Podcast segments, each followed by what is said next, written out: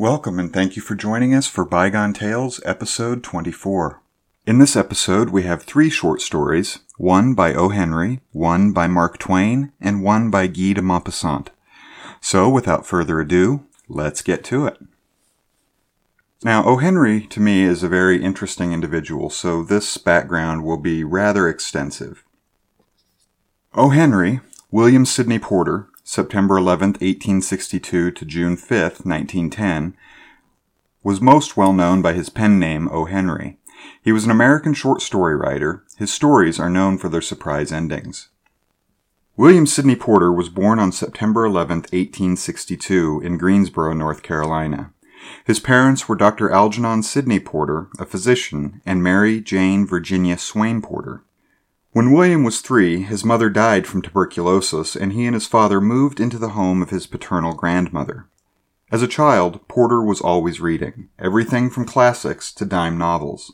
His favorite works were Lane's translation of 1001 Nights and Burton's Anatomy of Melancholy. Porter graduated from his aunt Elvina Maria Porter's elementary school in 1876. He then enrolled at the Lindsey Street High School. His aunt continued to tutor him until he was 15. In 1879, he started working in his uncle's drugstore in Greensboro, and on August 30, 1881, at the age of 19, Porter was licensed as a pharmacist. At the drugstore, he also showed his natural artistic talents by sketching the townfolk. Porter traveled with Dr. James K. Hall to Texas in March 1882, hoping that a change of air would help alleviate a persistent cough he had developed. He took up residence on the sheep ranch of Richard Hall, James's son, in LaSalle County, and helped out as a shepherd, ranch hand, cook, and babysitter. While on the ranch, he learned bits of Spanish and German. He also spent time reading classic literature. Porter's health did improve. He traveled with Richard to Austin, Texas in 1884, where he decided to remain and was welcomed into the home of Richard's friends, Joseph Harrell and his wife. Porter resided with the Harrells for 3 years. He went to work briefly for the Morley Brothers Drug Company as a pharmacist. Porter then moved on to work for the Harrell Cigar Store, located in the Driscoll Hotel. He began writing as a sideline and wrote many of his early stories in the Harrell House. As a young bachelor, Porter led an active social life in Austin. He was known for his wit, storytelling, and musical talents. He played both the guitar and the mandolin. He sang in the choir at St. David's Episcopal Church and became a member of the Hill City Quartet, a group of young men who sang at gatherings and serenaded young women of the town. Porter met and began courting Ethel Estes, 17 years old and from a wealthy family. Historians believe that Porter met Ethel at the laying of the cornerstone of the Texas State Capitol on March 2, 1885. Her mother objected to the match because Ethel was ill, suffering from tuberculosis. On July 1, 1887, Porter eloped with Ethel and was married in the parlor of the home of Reverend R. K. Smoot, pastor of the Central Presbyterian Church, where the Estes family attended church. The couple continued to participate in musical and theater groups, and Ethel encouraged her husband to pursue his writing. Ethel gave birth to a son in 1888, who died hours after birth, and then daughter Margaret Worth Porter in September 1889. Porter's friend, Richard Hall, became Texas Land Commissioner and offered Porter a job. Porter started as a draftsman at the Texas General Land Office, GLO, on January 12, 1887 at a salary of $100 a month, drawing maps from surveys and field notes. The salary was enough to support his family, but he continued his contributions to magazines and newspapers. In the GLO building, he began developing characters and plots for such stories as Georgia Ruling, 1900, and Buried Treasure, 1908. The castle-like building he worked in was even woven into some of his tales, such as Bexar Script No. 2692, 1894. His job at the GLO was a political appointment by Hall. Hall ran for governor in the elections of 1890, but lost. Porter resigned on January 21, 1891, the day after the new governor, Jim Hogg, was sworn in. The same year, Porter began working at the First National Bank of Austin as a teller and bookkeeper at the same salary he had made at the GLO. The bank was operated informally, and Porter was apparently careless in keeping his books and may have embezzled funds. In 1894, he was accused by the bank of embezzlement and lost his job, but was not indicted at the time. He then worked full-time on his humorous weekly called The Rolling Stone, which he started while working at the bank.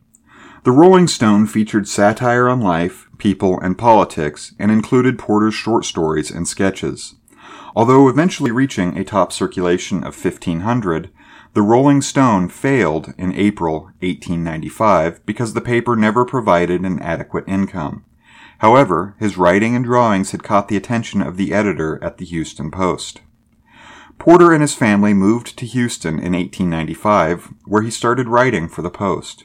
His salary was only $25 a month, but it rose steadily as his popularity increased. Porter gathered ideas for his column by loitering in hotel lobbies and observing and talking to people there. This was a technique he used throughout his writing career. While he was in Houston, federal auditors audited the First National Bank of Austin and found the embezzlement shortages that had led to his firing. A federal indictment followed, and he was arrested on charges of embezzlement. Porter's father-in-law posted bail to keep him out of jail. He was due to stand trial on July 7, 1896, but the day before, as he was changing trains to get to the courthouse, an impulse hit him. He fled, first to New Orleans and then to Honduras, which, with the United States, had no extradition treaty at the time. William lived in Honduras for only 6 months until January 1897. There he became friends with Al Jennings, a notorious train robber who later wrote a book about their friendship. He holed up at the Trujillo Hotel, where he wrote Cabbages and Kings, in which he coined the term Banana Republic to qualify the country, a phrase subsequently used widely to describe a small, unstable tropical nation in Latin America with a narrowly focused agrarian economy. Porter had sent Ethel and Margaret back to Austin to live with Ethel's parents. Unfortunately, Ethel became too ill to meet Porter in Honduras as he had planned. When he learned that his wife was dying, Porter returned to Austin in February 1897 and surrendered to the court pending trial. Ethel Estes Porter died from tuberculosis, then known as consumption, on July 25, 1897. Porter had little to say in his own defense at the trial and was found guilty on February 17, 1898, of embezzling $854.08. He was sentenced to 5 years in prison and imprisoned on March 25, 1898, at the Ohio Penitentiary in Columbus, Ohio. Porter was a licensed pharmacist and was able to work in the prison hospital as the night druggist. He was given his own room in the hospital wing, and there is no record that he actually spent time in the cell block of the prison. He had 14 stories published under various pseudonyms while he was in prison, but was becoming best known as O. Henry, a pseudonym that first appeared over the story Whistling Dick's Christmas Stocking in the December 1899 issue of McClure's magazine. A friend of his in New Orleans would forward his stories to publishers so that they had no idea that the writer was imprisoned. Porter was released on July 24, 1901 for good behavior after serving 3 years. He reunited with his daughter, Margaret, now age 11, in Pittsburgh, Pennsylvania, where Ethel's parents had moved after Porter's conviction. Margaret was never told that her father had been in prison, just that he had been away on business. Porter's most prolific writing period started in 1902 when he moved to New York City to be near his publishers. While there, he wrote 381 short stories. He wrote a story a week for over a year for the New York World Sunday magazine. His wit, characterization, and plot twists were adored by his readers, but often panned by critics. Porter married again in 1907 to childhood sweetheart Sarah Sally Lindsay Coleman, whom he met again after revisiting his native state of North Carolina. Sarah Lindsay Coleman was herself a writer and wrote a romanticized and fictionalized version of their correspondence and courtship in her novella, Wind of Destiny. Porter was a heavy drinker, and by 1908 his markedly deteriorating health affected his writing.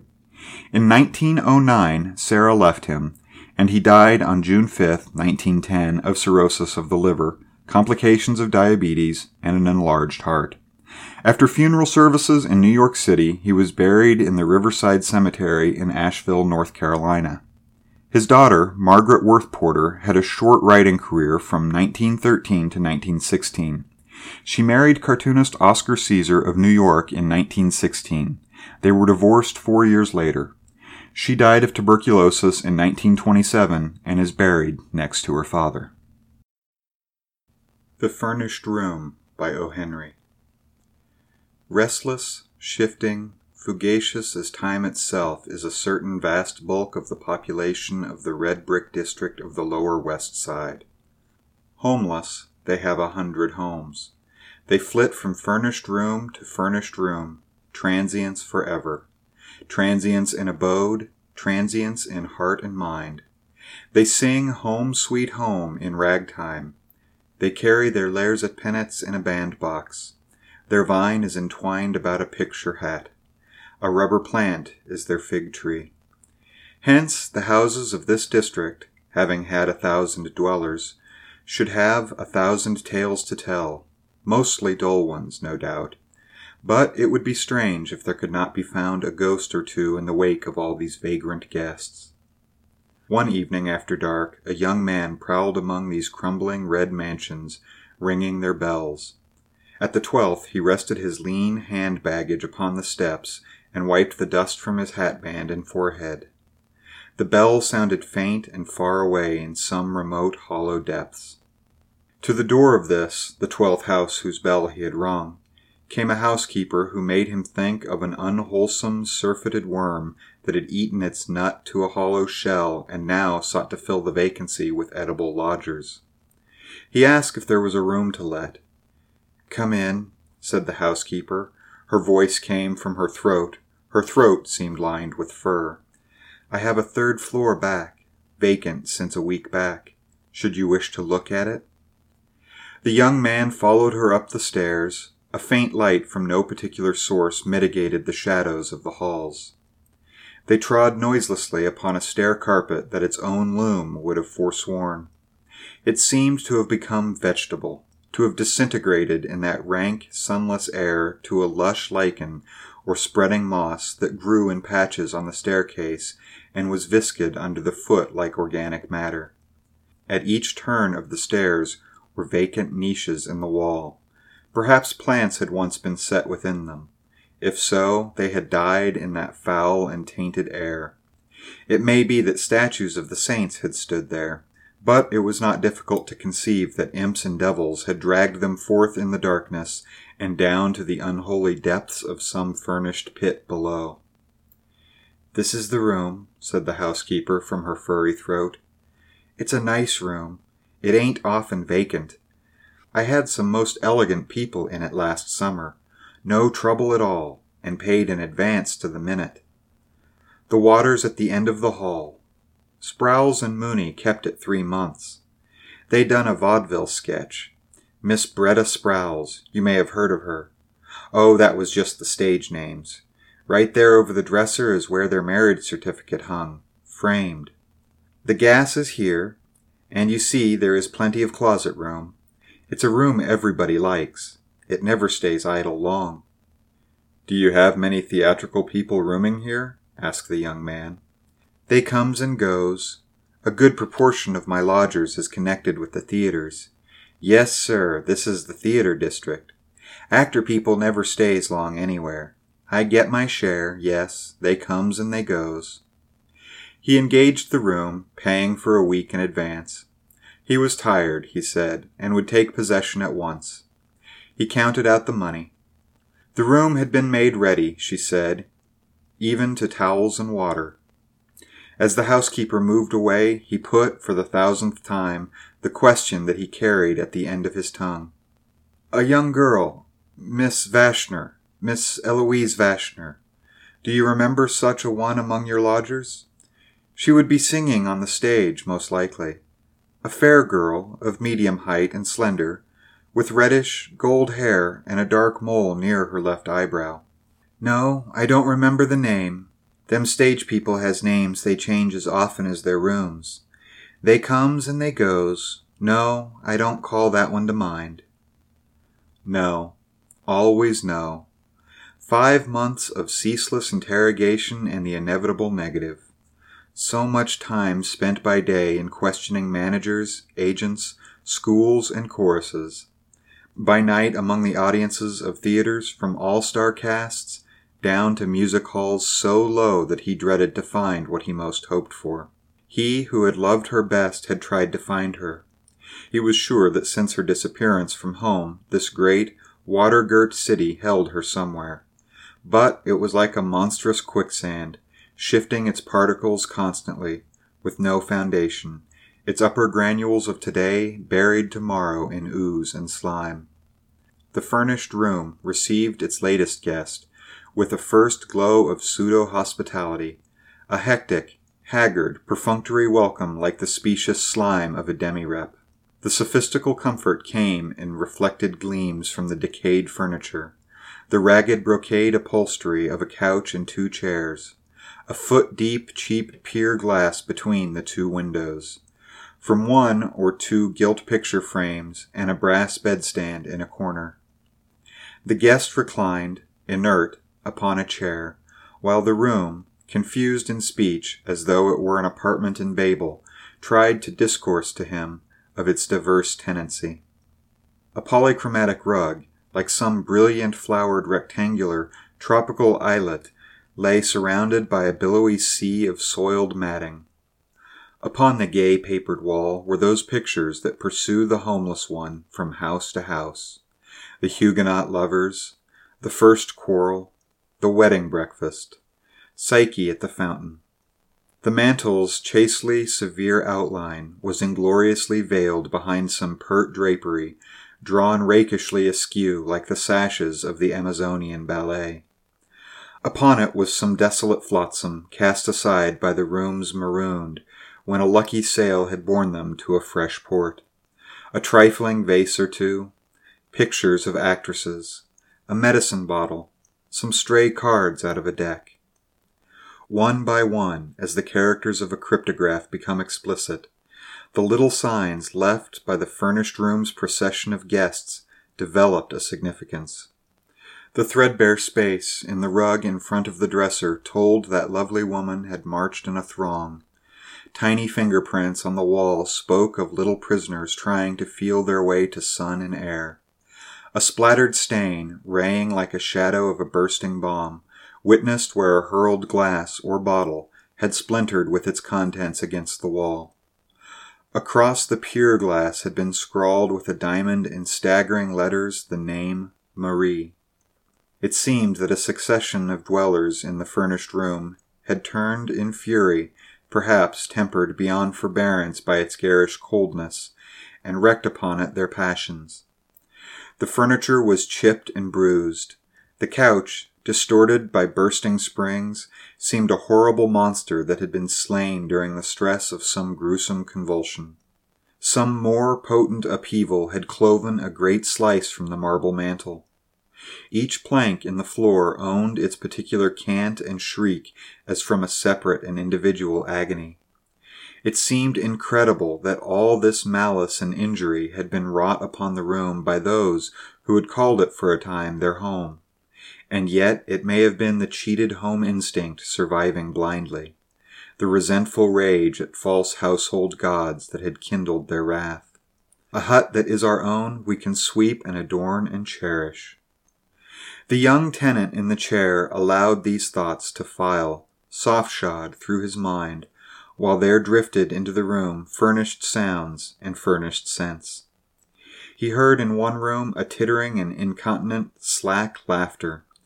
In others, the monologue of a scold, the rattling of dice, a lullaby, and one crying dully. Above him, a banjo tinkled with spirit. Doors banged somewhere. The elevated trains roared intermittently. A cat yowled miserably upon a back fence.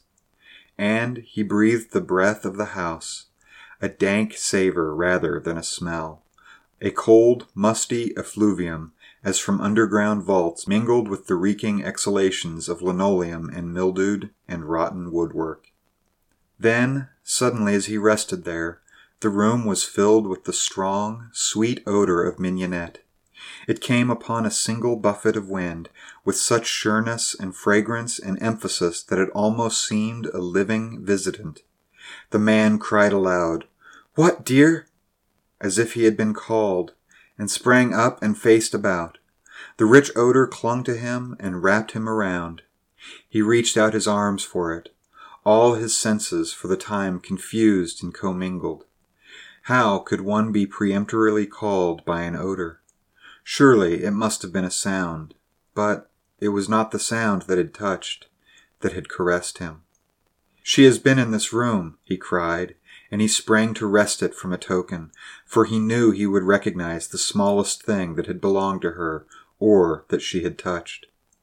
This enveloping scent of mignonette, the odor that she had loved and made her own, whence came it? The room had been but carelessly set in order.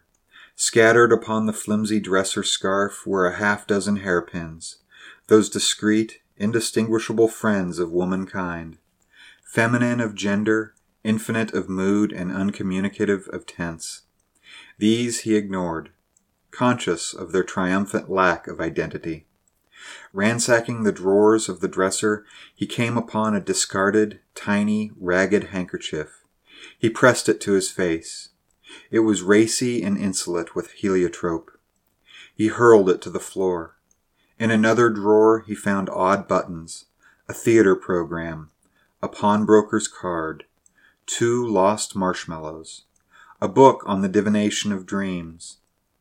And the last was a woman's black satin hair bow, which halted him, poised between ice and fire.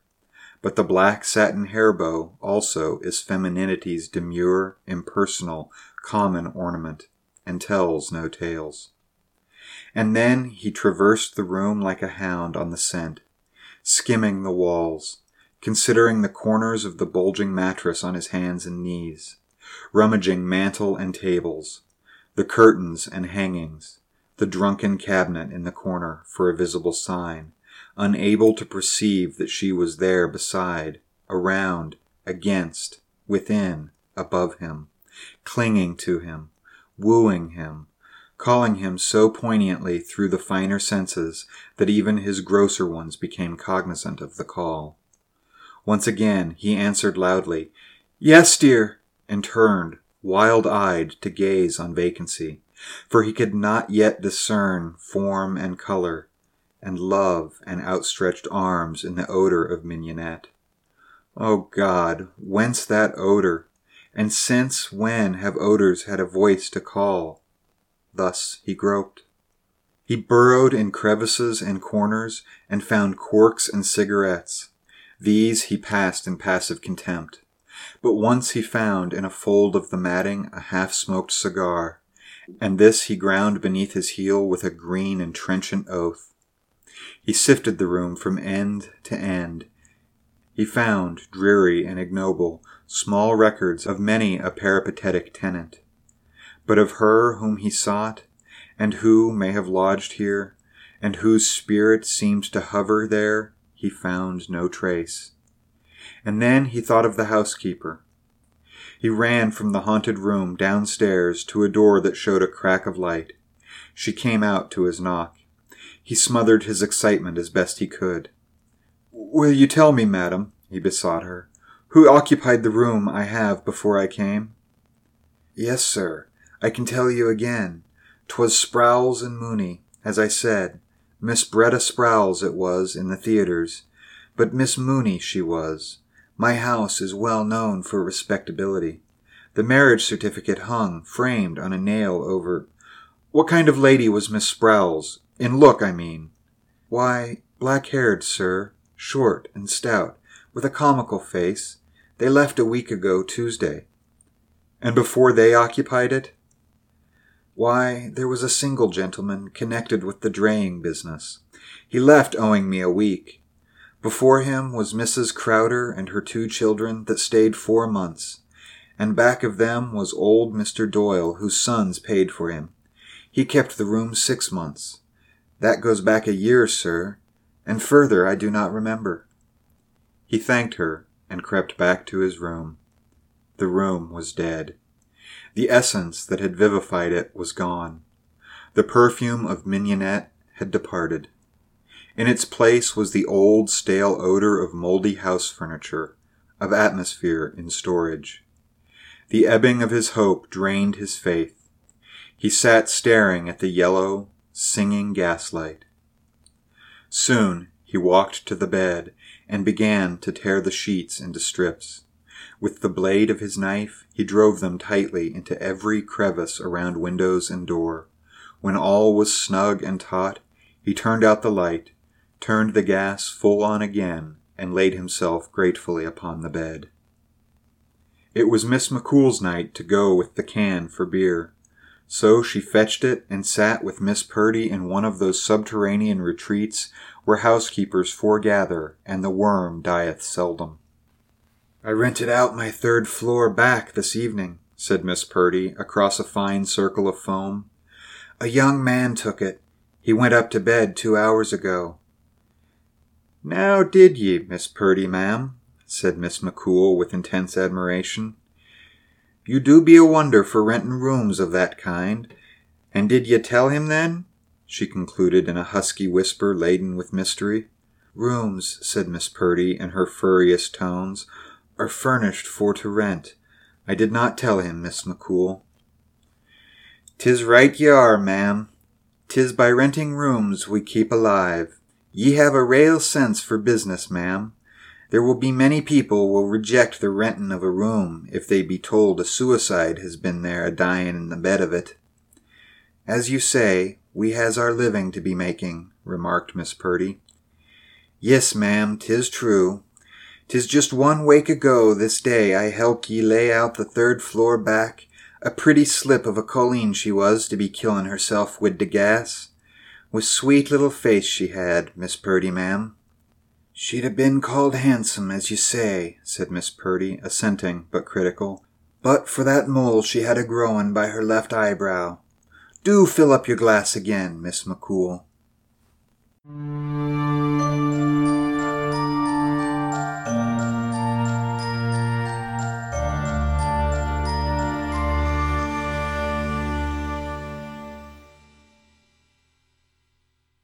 That story was first published in The New York World, August 14, 1904, later republished in the 1906 anthology, The 4 Million. It is probably one of his most well-known stories and often appears in any best-of anthology. Samuel Langhorne Clemens, November 30, 1835 to April 21, 1910, better known by his pen name Mark Twain, was an American writer, humorist, entrepreneur, publisher, and lecturer. Among his novels are The Adventures of Tom Sawyer, 1875, and its sequel, The Adventures of Huckleberry Finn, 1885, the latter often called the Great American Novel. Twain was raised in Hannibal, Missouri, which later provided the setting for Tom Sawyer and Huckleberry Finn. He served an apprenticeship with a printer and then worked as a typesetter, contributing articles to the newspaper of his older brother, Orion Clemens. He later became a riverboat pilot on the Mississippi River before heading west to join Orion in Nevada. He referred humorously to his lack of success at mining, turning to journalism in the Virginia City Territorial Enterprise. His humorous story, The Celebrated Jumping Frog of Calaveras County, was published in 1865, based on a story that he heard at the Angels Hotel in Angels Camp, California, where he spent some time as a miner. The short story brought international attention and was even translated into French. His wit and satire, in prose and in speech, earned praise from critics and peers, and he was a friend to presidents, artists, industrialists, and European royalty. Twain earned a great deal of money from his writings and lectures, but he invested in ventures that lost most of it. Notably, the Page Compositor, a mechanical typesetter that failed because of its complexity and imprecision. He filed for bankruptcy in the wake of these financial setbacks, but he eventually overcame his financial troubles with the help of Henry Huddleston Rogers. He chose to pay all of his pre-bankruptcy creditors in full, even though he had no legal responsibility to do so. Twain was born shortly after the appearance of Halley's Comet, and he predicted that he would go out with it as well. He died the day after the comet returned. He was lauded as the greatest humorist this country has produced, and William Faulkner called him the father of American literature. A Curious Dream, containing a Moral, by Mark Twain. Night before last I had a singular dream. I seemed to be sitting on a doorstep, in no particular city perhaps, ruminating, and the time of night appeared to be about 12 or 1 o'clock. The weather was balmy and delicious. There was no human sound in the air, not even a footstep. There was no sound of any kind to emphasize the dead stillness, except the occasional hollow barking of a dog in the distance, and the fainter answer of a further dog. Presently, up the street, I heard a bony clack-clacking, and guessed it was the castanets of a serenading party. In a minute more, a tall skeleton, hooded and half-clad in a tattered and mouldy shroud, whose shreds were flapping about the ribby lattice-work of its person, swung by me with a stately stride and disappeared in the gray gloom of the starlight. It had a broken and worm-eaten coffin on its shoulder, and a bundle of something in its hand. I knew what the clack-clacking was then. It was this party's joints working together, and his elbows knocking against his sides as he walked. I may say I was surprised. Before I could collect my thoughts and enter upon any speculations as to what this apparition might portend, I heard another one coming, for I recognized his clack-clack. He had 2/3 of a coffin on his shoulder, and some foot and headboards under his arm. I mightily wanted to peer under his hood and speak to him, but when he turned and smiled upon me with his cavernous sockets and his projecting grin as he went by, I thought I would not detain him. He was hardly gone when I heard the clacking again, and another one issued from the shadowy half-light. This one was bending under a heavy gravestone, and dragging a shabby coffin after him by a string. When he got to me, he gave me a steady look for a moment or two, and then rounded to and backed up to me, saying, "Ease this down for a fellow, will you?" I eased the gravestone down till it rested on the ground, and, in doing so, noticed that it bore the name of John Baxter Compmanhurst, with May, 1839, as the date of his death. Deceased sat wearily down beside me, and wiped his os frontis with his major maxillary, chiefly from former habit, I judged, for I could not see that he brought away any perspiration. "It is too bad," said he, drawing the remnant of the shroud about him and leaning his jaw pensively upon his hand. Then he put his left foot up on his knee and fell to scratching his ankle bone absently with a rusty nail, which he got out of his coffin. "What is too bad, friend?" "Oh, everything, everything. I almost wish I never had died." "You surprise me. Why do you say this? Has anything gone wrong? What is the matter?" "Matter? Look at this shroud rag. Look at this gravestone, all battered up. Look at that disgraceful old coffin. All a man's property going to ruin and destruction before his eyes, and ask him if anything is wrong. Fire and brimstone." Calm yourself," I said. "It is too bad. It is certainly too bad. But then I am not supposed that you would much mind such matters, situated as you are." "Well, my dear sir, I do mind them. My pride is hurt, and my comfort is impaired, destroyed, I might say. I will state my case. I will put it to you in such a way that you can comprehend it, if you will let me," said the poor skeleton, tilting the hood of his shroud back, as if it were clearing for action, and thus unconsciously giving himself a jaunty and festive air very much at variance with the grave character of his position in life, so to speak, and in prominent contrast with his distressful mood. "Proceed," said I. "I reside in the shameful old graveyard, a block or two above you here, in this street. There now. I just expected that cartilage would let go. Third rib from the bottom. Friend, hitch the end of it to my spine with a string, if you have got such a thing about you, though a bit of silver wire is a deal pleasanter and more durable and becoming, if one keeps it polished, to think of shredding out and going to pieces in this way, just on account of the indifference and neglect of one's posterity. And the poor ghost grated his teeth in a way that gave me a wrench and a shiver, for the effect is mightily increased by the absence of muffling flesh and cuticle. I reside in that old graveyard, and have for these 30 years.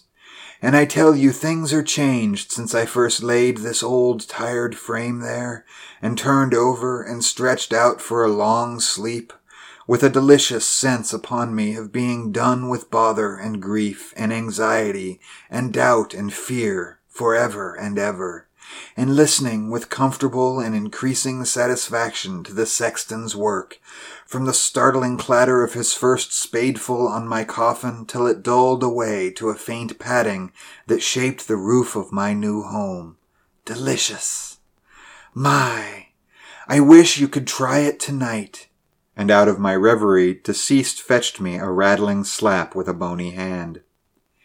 Yes, sir, 30 years ago I laid me down there and was happy, for it was out in the country then, out in the breezy, flowery, grand old woods, and the lazy winds gossiped with the leaves, and the squirrels capered over us and round us, and the creeping things visited us, and the birds filled the tranquil solitude with music. Ah, it was worth 10 years of a man's life to be dead then.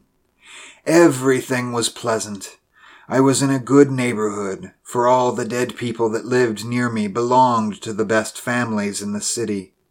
Our posterity appeared to think the world of us. They kept our graves in the very best condition. The fences were always in faultless repair. Headboards were kept painted or whitewashed, and were replaced with new ones as soon as they began to look rusty or decayed. Monuments were kept upright, railings intact and bright, the rose bushes and shrubbery trimmed, trained, and free from blemish, the walks clean and smooth and gravelled. But that day is gone by. Our descendants have forgotten us. My grandson lives in a stately house built with the money made by these old hands of mine, and I sleep in a neglected grave with invading vermin that gnaw my shroud and build them nests withal. I and friends that lie with me founded and secured the posterity of this fine city, and the stately bantling of our loves leaves us to rot in a dilapidated cemetery which neighbors curse and strangers scoff at. See the difference between the old times and this? For instance, our graves are all caved in now, our headboards have rotted away and tumbled down, our railings reel this way and that, with one foot in the air after a fashion of unseemly levity. Our monuments lean wearily, and our gravestones bow their heads, discouraged. There be no adornments any more, no roses, no shrubs, nor gravelled walks, nor anything that is a comfort to the eye. And even the paintless old board fence that did make a show of holding us, sacred from companionship with beasts, and the defilement of heedless feet, has tottered till it overhangs the street, and only advertises the presence of our dismal resting place, and invites yet more derision to it.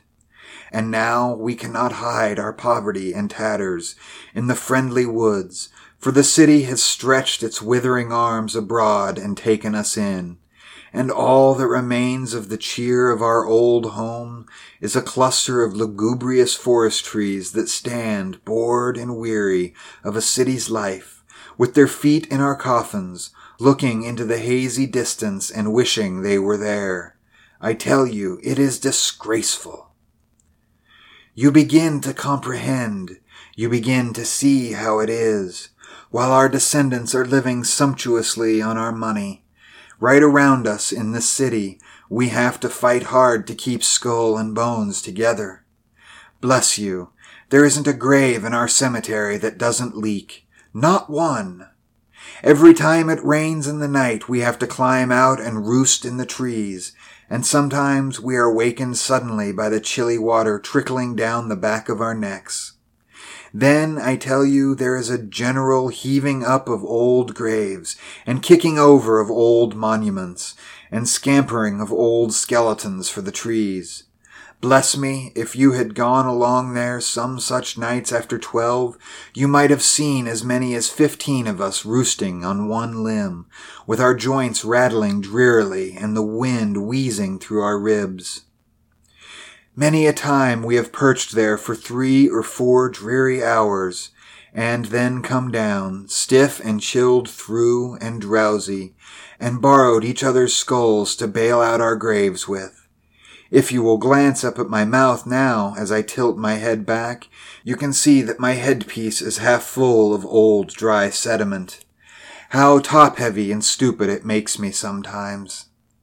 Yes, sir, many a time, if you had happened to come along just before the dawn, you'd have caught us bailing out the graves and hanging our shrouds on the fence to dry. Why, I had an elegant shroud stolen from there one morning. Think a party by the name of Smith took it, that resides in a plebeian graveyard over yonder. I think so, because the first time I ever saw him, he hadn't anything on but a check shirt, and the last time I saw him, which was at a social gathering in the new cemetery, he was the best-dressed corpse in the company. And it is a significant fact that he left when he saw me, and presently an old woman from here missed her coffin. She generally took it with her when she went anywhere, because she was liable to take cold and bring on the spasmodic rheumatism that originally killed her, if she exposed herself to the night air much. She was named Hotchkiss, Anna Matilda Hotchkiss. You might know her? She had 2 upper front teeth, is tall but a good deal inclined to stoop, 1 rib on the left side gone. She has 1 shred of rusty hair hanging from the left side of her head, and 1 little tuft just above and a little forward of her right ear. Has her under jaw wired on one side where it had worked loose. Small bone of left forearm gone, lost in a fight. Has a kind of swagger in her gait, and a gallus way of going with her arms akimbo and her nostrils in the air. Has been pretty free and easy, and is all damaged and battered up till she looks like a Queensware crate in ruins. Maybe you have met her? God forbid, I involuntarily ejaculated, for somehow I was not looking for that form of question, and it caught me a little off my guard.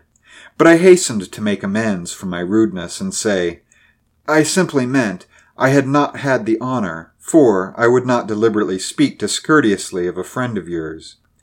You were saying that you were robbed, and it is a shame, too, but it appears by what is left of the shroud you have on that it was a costly one in its day. How did... A most ghastly expression began to develop among the decayed features and shriveled integuments of my guest's face, and I was beginning to grow uneasy and distressed, when he told me he was only working up a deep, sly smile, with a wink in it, to suggest that about the time he acquired his present garment, a ghost in a neighboring cemetery missed one. This reassured me, but I begged him to confine himself to speech thenceforth, because his facial expression was uncertain. Even with the most elaborate care, it was liable to misfire. Smiling should especially be avoided. What he might honestly consider a shining success was likely to strike me in a very different light. I said I liked to see a skeleton cheerful, even decorously playful, but I did not think smiling was a skeleton's best hold. Yes, friend, said the poor skeleton, the facts are just as I have given them to you. 2 of these old graveyards, the one that I resided in and one further along, have been deliberately neglected by our descendants of today until there is no occupying them any longer, aside from the osteological discomfort of it, and that is no light matter in this rainy weather. The present state of things is so ruinous to property. We have got to move or be content to see our effects washed away and utterly destroyed. Now, you will hardly believe it, but it is true, nevertheless, that there isn't a single coffin in good repair among all my acquaintances. Now, that is an absolute fact. I do not refer to low people who come in a pine box mounted on an express wagon, but I am talking about your high-toned, silver-mounted burial case, your monumental sort that travel under black plumes at the head of a procession and have choice of cemetery lots. I mean folks like Jarvises and the Bledsoes and Burlings and such. They are all about ruined. The most substantial people on our set, they were, and now look at them, utterly used up and poverty-stricken. One of the Bledsoes actually traded his monument to a late barkeeper for some fresh shavings to put under his head. I tell you, it speaks volumes, for there is nothing a corpse takes so much pride in as his monument. He loves to read the inscription. He comes, after a while, to believe what it says himself. And then you may see him sitting on the fence night after night enjoying it. Epitaphs are cheap, and they do a poor chap a world of good after he is dead, especially if he had hard luck when he was alive. I wish they were used more. Now, I don't complain, but confidently, I do think it was a little shabby of my descendants to give me nothing but this old slab of a gravestone. And all the more that there isn't a compliment on it. It used to have "Gone to his just reward" on it, and I was proud when I first saw it. But by and by, I noticed that whenever an old friend of mine came along, he would hook his chin on the railing and pull a long face and read along down till he came to that, and then he would chuckle to himself and walk off, looking satisfied and comfortable. So I scratched it off to get rid of those fools. But a dead man always takes a deal of pride in his monument. Yonder goes half a dozen of the Jarvises now, with the family monument along. And Smithers and some hired specters went by with his a while ago. Hello, Higgins. Goodbye, old friend. That's Meredith Higgins. Died in 44. Belongs to our set in the cemetery. Fine old family. Great-grandmother was an Injun. I'm on the most familiar terms with her. He didn't hear me was the reason he didn't answer. And I am sorry, too, because I would have liked to introduce you. You would admire him. He is the most disjointed, sway-backed, and generally distorted old skeleton you ever saw. But he is full of fun. When he laughs, it sounds like rasping two stones together, and he always starts it off with a cheery screech like the raking of a nail across a window pane. Hey, Jones! That is old Columbus Jones. Shroud cost $400. Entire trousseau, including monument, $2,700. This was in the spring of 26. It was enormous style for those days. Dead people came all the way from the Alleghenies to see his things. The party that occupied the grave next to mine remembers it well. Now, do you see that individual going along with a piece of headboard under his arm, one leg bone below his knee gone, and not a thing in the world on? That is Barstow Dollhouse. And next to Columbus Jones, he was the most scrumptuously outfitted person that ever entered our cemetery. We are all leaving. We cannot tolerate the treatment we are receiving at the hands of our descendants. They open new cemeteries, but they leave us to our ignominy. They mend the streets, but they never mend anything that is about us or belongs to us. Look at that coffin of mine. Yet, I tell you, in its day, it was a piece of furniture that would have attracted attention in any drawing room in this city. You may have it if you want it. I can't afford to repair it. Put a new bottom in her, and part of a new top, and a bit of fresh lining along the left side, and you'll find her about as comfortable as any receptacle of her species you ever tried. No, thanks. No, don't mention it. You have been civil to me, and I would give you all the property I have got before I would seem ungrateful. Now, this winding sheet is a kind of sweet thing in its way, if you would like it. No? Well, just as you say. But I wished to be fair and liberal. There's nothing mean about me. Goodbye, friend. I must be going. I may have a good way to go tonight. Don't know. I only know one thing for certain, and that is that I am on the immigrant trail now, and I'll never sleep in that crazy old cemetery again. I will travel till I find respectable quarters, if I have to hoof it to New Jersey. All the boys are going. It was decided in public conclave last night to emigrate, and by the time the sun rises, there won't be a bone left in our old habitations. Such cemeteries may suit my surviving friends, but they do not suit the remains that have the honor to make these remarks. My opinion is the general opinion. If you doubt it, go and see how the departing ghosts upset things before they started. They were most riotous in their demonstrations of distaste. Hello, here are some of the Bledsoes, and if you will give me a lift with this tombstone, I guess I will join company and jog along with them. Mighty respectable old family, the Bledsoes, and used to always come out in 6-horse hearses and all that sort of thing 50 years ago when I walked these streets in daylight. Goodbye, friend. And, with his gravestone on his shoulder, he joined the grisly procession, dragging his damaged coffin after him. For, notwithstanding, he pressed it upon me so earnestly, I utterly refused his hospitality. I suppose that for as much as 2 hours these sad outcasts went clacking by, laden with their dismal effects, and all that time I sat pitying them. 1 or 2 of the youngest and least dilapidated among them inquired about midnight trains on the railways, but the rest seemed unacquainted with that mode of travel, and merely asked about common public roads to various towns and cities, some of which are not even on the map now, and vanished from it and from the earth as much as 30 years ago.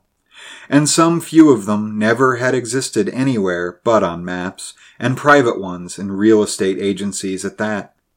And they asked about the condition of the cemeteries in these towns and cities, and about the reputation the citizens bore as to reverence for the dead. This whole matter interested me deeply, and likewise compelled my sympathy for these homeless ones. And, it all seeming real, and I, not knowing it was a dream, I mentioned to one shrouded wanderer an idea that had entered my head to publish an account of this curious and very sorrowful exodus, but said also that I could not describe it truthfully, and just as it occurred, without seeming to trifle with a grave subject and exhibit an irreverence for the dead that would shock and distress their surviving friends. But this bland and stately remnant of a former citizen leaned him far over my gate and whispered in my ear and said, "Do not let that disturb you. The community that can stand such graveyards as those we are immigrating from can stand anything a body can say about the neglected and forsaken dead that lie in them." At that very moment, a cock crowed, and the weird procession vanished and left not a shred or a bone behind. I awoke and found myself lying with my head out of the bed and sagging downward considerably, a position favorable to dreaming dreams with morals in them, maybe, but not poetry. Note: the reader is assured that if the cemeteries in his town are kept in good order, this dream is not leveled at his town at all, but is leveled particularly and venomously at the next town.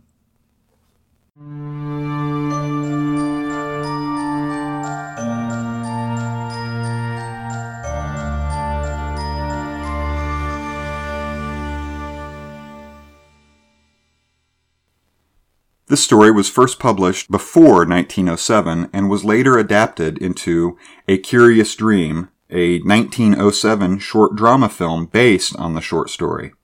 Twain himself provided the following testimonial. "Gentlemen, I authorize the Vitagraph Company of America to make a moving picture from My Curious Dream. I have their picture of John Barter examining his gravestone and find it frightfully and deliciously humorous." Guy de Maupassant.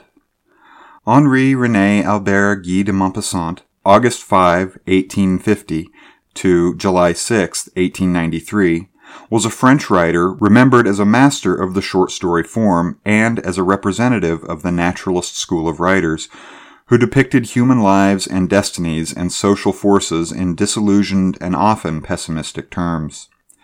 Maupassant was a protege of Flaubert, and his stories are characterized by economy of style and efficient, effortless outcomes. Many are set during the Franco-Prussian War of the 1870s, describing the futility of war and the innocent civilians who, caught up in events beyond their control, are permanently changed by their experiences. He wrote some 300 short stories, 6 novels, 3 travel books, and 1 volume of verse. His first published story, Ball of Fat, 1880, is often considered his masterpiece. The Hand by Guy de Maupassant. All were crowding around Monsieur Bermentier, the judge, who was giving his opinion about the St. Cloud mystery. For a month, this inexplicable crime had been the talk of Paris. Nobody could make head or tail of it. Monsieur Bermentier, standing with his back to the fireplace, was talking, citing the evidence, discussing the various theories, but arriving at no conclusion. Some women had risen, in order to get nearer to him, and were standing with their eyes fastened on the clean-shaven face of the judge, who was saying such weighty things. They were shaking and trembling, moved by fear and curiosity, and by the eager and insubstantial desire for the horrible, which haunts the soul of every woman. One of them, paler than the others, said during a pause, "It's terrible. It verges on the supernatural. The truth will never be known." The judge turned to her. "True, madam. It is likely that the actual facts will never be discovered. As for the words supernatural, which you have just used, it has nothing to do with the matter. We are in the presence of a very cleverly conceived and executed crime, so well enshrouded in mystery that we cannot disentangle it from the involved circumstances which surround it. But once I had to take charge of an affair in which the uncanny seemed to play a part. In fact, the case became so confused that it had to be given up." Several women exclaimed at once, "Oh, do tell us about it!" Monsieur Bermentier smiled in a dignified manner, as a judge should, and went on. "Do not think, however, that I, for one minute, ascribed anything in the case to supernatural influences. I believe only in normal causes. But if, instead of giving the word supernatural to express what we do not understand, we were simply to make use of the word inexplicable, it would be much better. At any rate, in the affair of which I am about to tell you, it is especially the surrounding preliminary circumstances which impressed me. Here are the facts. I was at that time a judge at Iyaco, a little white city on the edge of a bay which is surrounded by high mountains. The majority of the cases which came up before me concerned vendettas. There were some that are superb, dramatic, ferocious, heroic. We can find there the most beautiful causes for revenge, of which one could dream. Enmities hundreds of years old, quieted for a time but never extinguished. Abominable stratagems, murders becoming massacres, and almost deeds of glory. For 2 years I heard of nothing but the price of blood, of this terrible Corsican prejudice which compels revenge for insults meted out to the offending person and all his descendants and relatives. I had seen old men, children, cousins murdered. My head was full of these stories. One day I learned that an Englishman had just hired a little villa at the end of the bay for several years. He had brought with him a French servant whom he had engaged on the way at Marseilles. Soon this particular person, living alone, only going out to hunt and fish, aroused a widespread interest.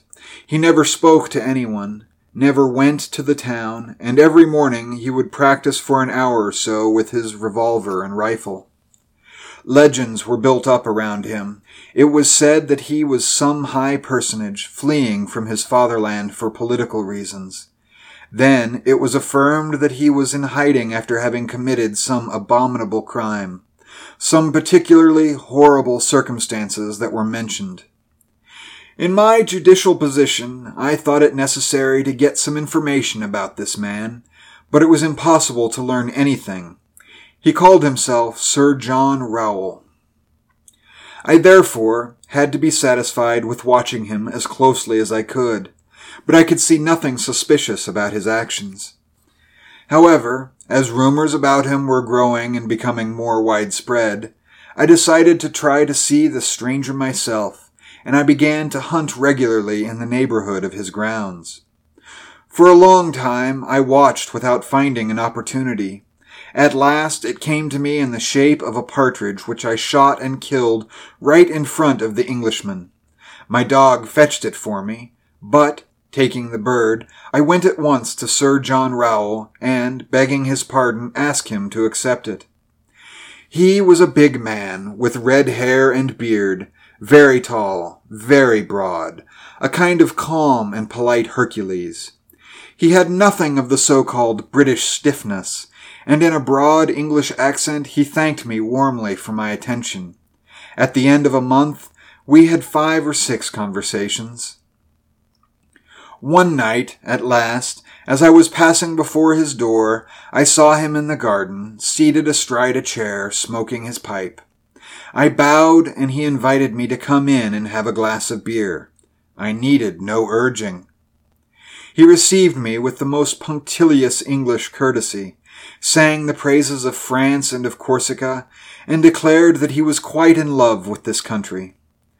Then, with great caution and under the guise of a vivid interest, I asked him a few questions about his life and his plans. He answered without embarrassment, telling me that he had traveled a great deal in Africa, in the Indies, in America. He added, laughing, "I have had many adventures." Then I turned the conversation on hunting, and he gave me the most curious details on hunting the hippopotamus, the tiger, the elephant, and even the gorilla. I said, "Are all those animals dangerous?" He smiled. "Oh no, man is the worst."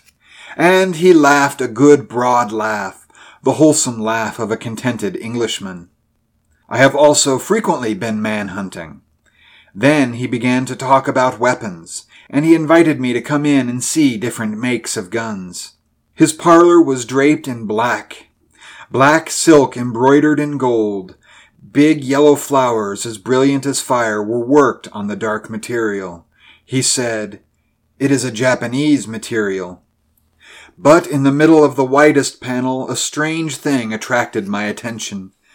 A black object stood out against a square of red velvet. I went up to it. It was a hand, a human hand, not the clean white hand of a skeleton, but a dried black hand, with yellow nails, the muscles exposed, and traces of old blood on the bones, which were cut off as clean as though it had been chopped off with an axe, near the middle of the forearm. Around the wrist an enormous iron chain, riveted and soldered to this unclean member, fastened it to the wall by a ring strong enough to hold an elephant in leash. I asked, "What is that?" The Englishman answered quietly, "That is my best enemy. It comes from America, too. The bones were severed by a sword and the skin cut off with a sharp stone and dried in the sun for a week. I touched these human remains, which must have belonged to a giant. The uncommonly long fingers were attached by enormous tendons, which still had pieces of skin hanging to them in places. This hand was terrible to see. It made one think of some savage vengeance. I said, 'This man must have been very strong.' The Englishman answered quietly, 'Yes, but I was stronger than he. I put on this chain to hold him.' I thought that he was joking. I said, 'This chain is useless now. The hand won't run away.' Sir John Roswell answered seriously, 'It always wants to go away. This chain is needed.' I glanced at him quickly, questioning his face, and I asked myself, 'Is he an insane man or a practical joker?' But his face remained inscrutable, calm and friendly. I turned to other subjects and admired his rifles. However, I noticed that he kept 3 loaded revolvers in the room, as though constantly in fear of some attack. I paid him several calls. Then I did not go any more. People had become used to his presence, and everybody had lost interest in him. A whole year rolled by. One morning, toward the end of November, my servant awoke me and announced that Sir John Rowell had been murdered during the night. Half an hour later, I entered the Englishman's house, together with the police commissioner and the captain of the gendarme. The servant, bewildered and in despair, was crying before the door. At first, I suspected this man, but he was innocent. The guilty party could never be found. On entering Sir John's parlor, I noticed the body stretched out on its back in the middle of the room. His vest was torn, the sleeve of his jacket had been pulled off. Everything pointed to a violent struggle. The Englishman had been strangled. His face was black, swollen and frightful, and seemed to express a terrible fear. He held something between his teeth, and his neck, pierced by 5 or 6 holes which looked as though they had been made by some iron instrument, was covered with blood. A physician joined us. He examined the finger marks on the neck for a long time and then made this strange announcement. It looks as though he had been strangled by a skeleton. A cold chill seemed to run down my back, and I looked over to where I had formerly seen the terrible hand. It was no longer there. The chain was hanging down, broken. I bent over the dead man, and in his contracted mouth I found one of the fingers of this vanished hand, cut, or rather sawed off by the teeth down to the second knuckle. Then the investigation began. Nothing could be discovered. No door, window, or piece of furniture had been forced. The 2 watchdogs had not been aroused from their sleep. Here, in a few words, is the testimony of the servant. For a month his master had seemed excited.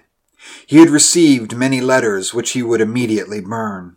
Often, in a fit of passion which approached madness, he had taken a switch and struck wildly at this dried hand riveted to the wall, and which had disappeared, no one knows how, at the very hour of the crime. He would go to bed very late and carefully lock himself in. He always kept weapons within reach. Often at night he would talk loudly as though he were quarreling with someone.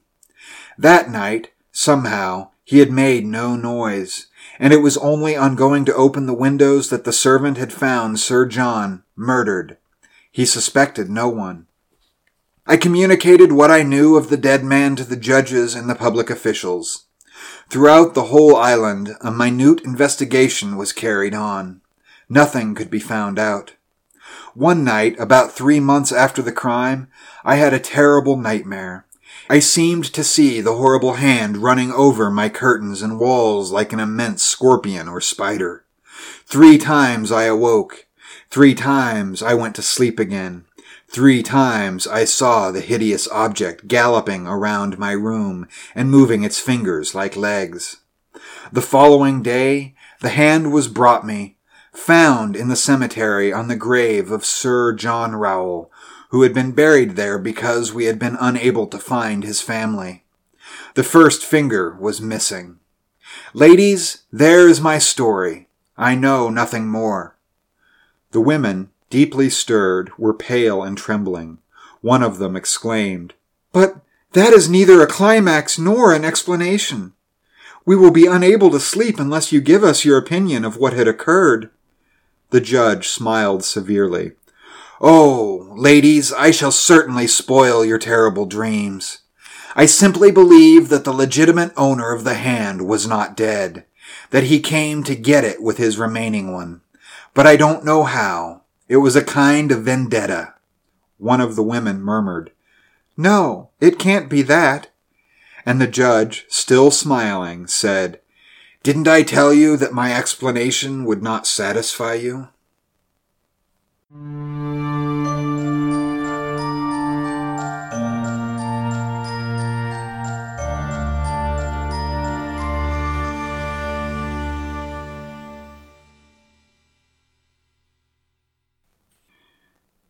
This story was first published in the 1890s. Well, I sure hope you have enjoyed this episode. If you have any questions or comments, feel free to reach out to us via our email at BygoneTales@gmail.com. You can also find us on Facebook at Bygone Tales Podcast. We also have a website located at mccartneylane.com. Just click on the link for podcasts and click on the link for Bygone Tales. Every episode has its own page, so feel free to swing by and leave a comment. If you're enjoying the show, I please ask that you consider leaving a review or a rating at iTunes, Google Play Music, or Stitcher. As always, you can find our podcast on, you guessed it, iTunes, Google Play Music, Stitcher, or wherever you get your podcasts. And until next time.